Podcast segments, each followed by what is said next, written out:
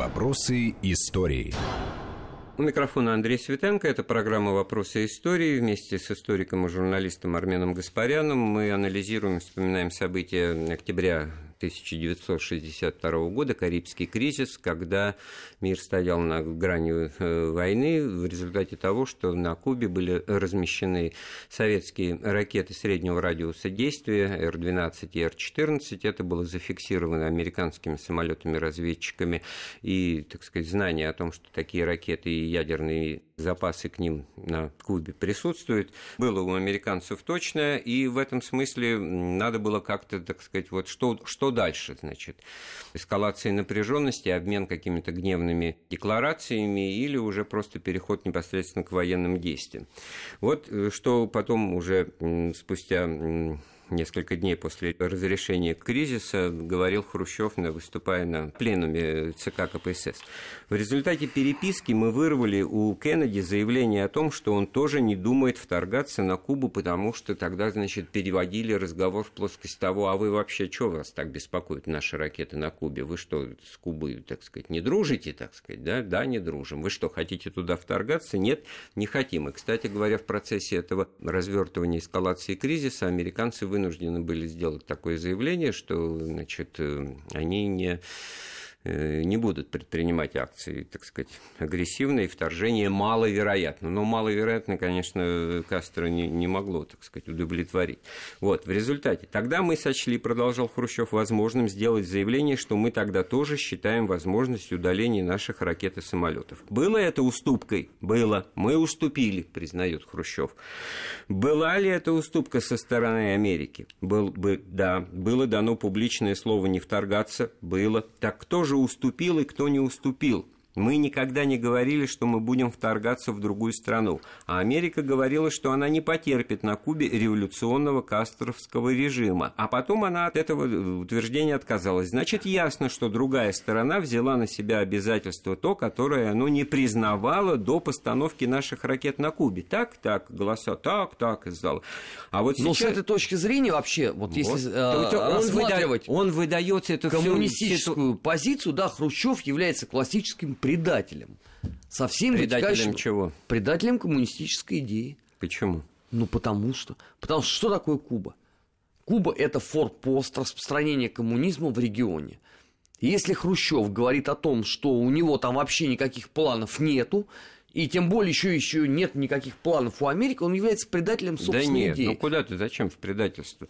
Потому что ты как бы переводишь разговор из плоскости того, что вот Куба хотела устроить социализм, вот сейчас полвека прошло, вот они там что-то построили до такой степени, что... Нет, а мы не говорим о том, что прошло полвека. Давай посмотрим на 1962 год. Нет, в 1962 году Хрущев объясняет, я только что это зачел, что он победил в этой шахматной условной партии на грани пропасти, да, он даже это сравнил. В чем победа? А в чем победа? В том, что Америка, значит, держала, как сейчас принято говорить, на измене Кубу, что мы вторгнемся и режим ваш, значит, сметем, да, за счет тех же кубинских иммигрантов. Теперь они признают, что они этой агрессии против Кубы, так сказать, производить не будут. Но это эфемерная очень победа, потому что что... Стратегические интересы Соединенных Штатов Америки в регионе куда-то ушли на задний план? Нет. Да нет, конечно, да. Но нет. Предательство... Поменялась ли условно архитектура безопасности в мире после вот этой эфемерной победы Хрущева? Нет. Стал ли Советский Союз более уверенно стоять на ногах? Тоже нет. Тогда в чем победа? Предательство было бы, заключалось бы в том, что если ситуация на Кубе разворачивалась бы так, что спустя 2-3 года после переворота, совершенного Фиделем Кастро, Че Геварой и Раулем Кастро, понятно кем, вдруг произошел бы какой-то переворот в силу интервенции тех же кубинских иммигрантов с помощью каких-то отрядов, непонятно, американских, неамериканских. Это что, латиноамериканские истории, они сплошь и рядом происходят, да, и пример других, Никарагуа, Гренада, впоследствии, они об этом тоже свидетельствуют.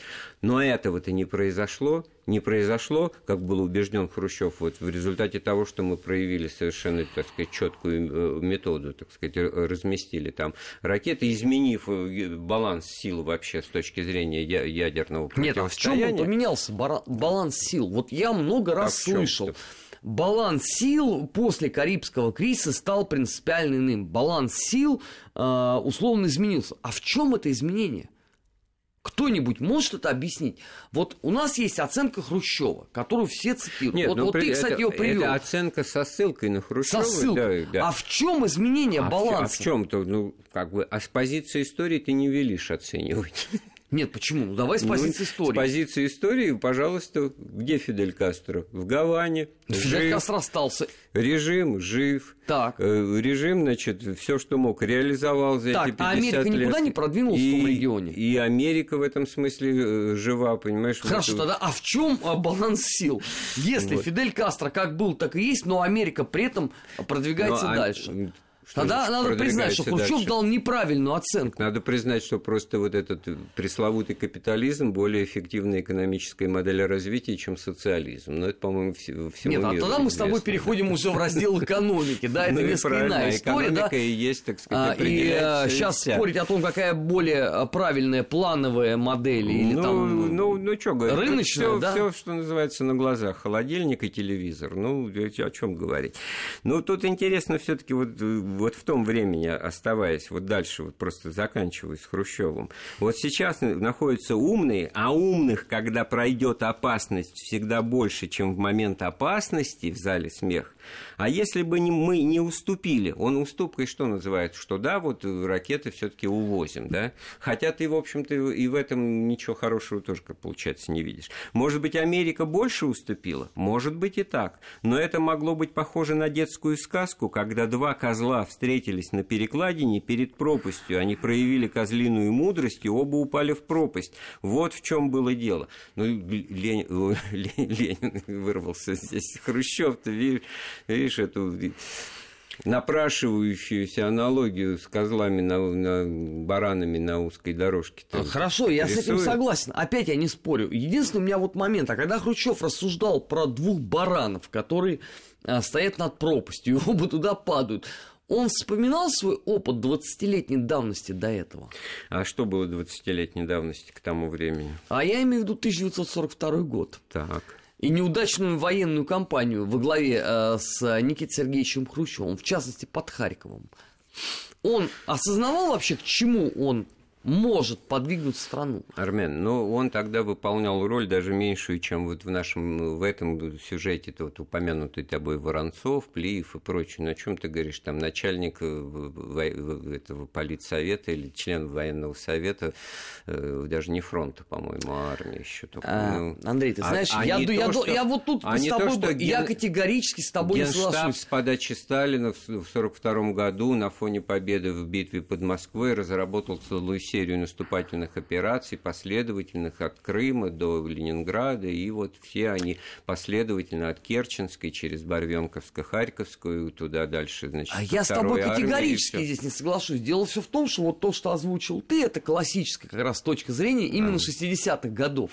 Когда почему у нас был плохой 41-й, да, потому что расстреляли всех гениев. А да почему был неудачный 42-й год? Не потому, что он учебный, а потому, что вот там был генеральный штаб. Так, а ты что, серьезно хочешь сказать, что это Хрущев виноват в том, что немцы прорвали фронт? Нет, а Хрущев за что-нибудь у нас вообще несет ответственность? Нет, а это не та постановка вопроса. Нет, это именно та постановка. У нас всякий раз Хрущев выносится всегда за скобки. Он не имеет никакого отношения ни к 37-му году, ни к 42-му, ни к 62-му. Втором у нас будет возможность с тобой поговорить в рамках разговоров о войне. Я-то ведь почему-то решил, что я его защищаю. На самом деле, ведь из того, что я читал, вот абсолютно видно, что каштаны из огня таскает человек, абсолютно дергает, что называется, Бога за усы и за бороду, и вообще, так сказать, не знаю, прикладная политика, как будто речь идет о какой-то компьютерной игре. Да, вот давай сейчас вот нажмем так, не выйдет, повторим по-другому. На самом деле, это все было очень опасно и серьезно. Но тут умение политика выдавать свои действия именно как победный, правильный, позитивный. Он, в конце концов, даже упоминая об этих козлах над пропастью, как бы и в свой адрес самокритику допускает, но общий вывод, так сказать, благостный, все аплодисменты, да, как здорово все произошло. Андрей, хорошо, тогда давай я вопрос поставлю иначе. Мы сохранили... а у нас было собрание высших членов партии, которое не сопровождалось аплодисментами, овациями, криками «Ура, браво!» и все встают. То, что произойдет с Хрущевым спустя 2 года, как раз говорит о том, что были такие собрания и были такие вещи, когда что-то могло решаться, и в отношении Хрущева вся эта придворная комарилья, в общем, поступила достаточно революционно. Его сместили, убрали и все такое прочее. Ну, ему в том числе, я так напоминаю, вот логику... инкриминировалось не очень правильное поведение в том самом октябре 1962 года. Так вот. Тогда, наверное, вот чем были недовольны те, которые мы это инкриминировали? Может быть, не фактом того, что происходило, а вот тем, что это происходило именно вот в такой подаче, в таком стиле политическом, непредсказуемом, когда человеку кажется, что он контролирует ситуацию, он все продумал, а на самом деле это далеко не так. И слава богу, что Карибский кризис в этом смысле и во многом благодаря взвешенной позиции, уравновешенности и дальновидности Джона Кеннеди, который, так сказать, действительно величайшая политическая фигура 20 века, на мой взгляд, да, тоже удалось это все, так сказать, из этого благополучно выйти. Вот так вот. Но я бы не стал бы все заслуги, конечно, отписывать только исключительно в сторону Кеннеди. И окружению Никиты Сергеевича Хрущева. Ну, потому что Феклесов и Скали, которые, по сути дела, и решили этот вопрос, да, они не являлись ни ближним другом, ни Хрущева, ни Кеннеди. Про Феклесова и Скали пускай наши слушатели сами погуглят, что называется, а мы, может быть, продолжим об этом.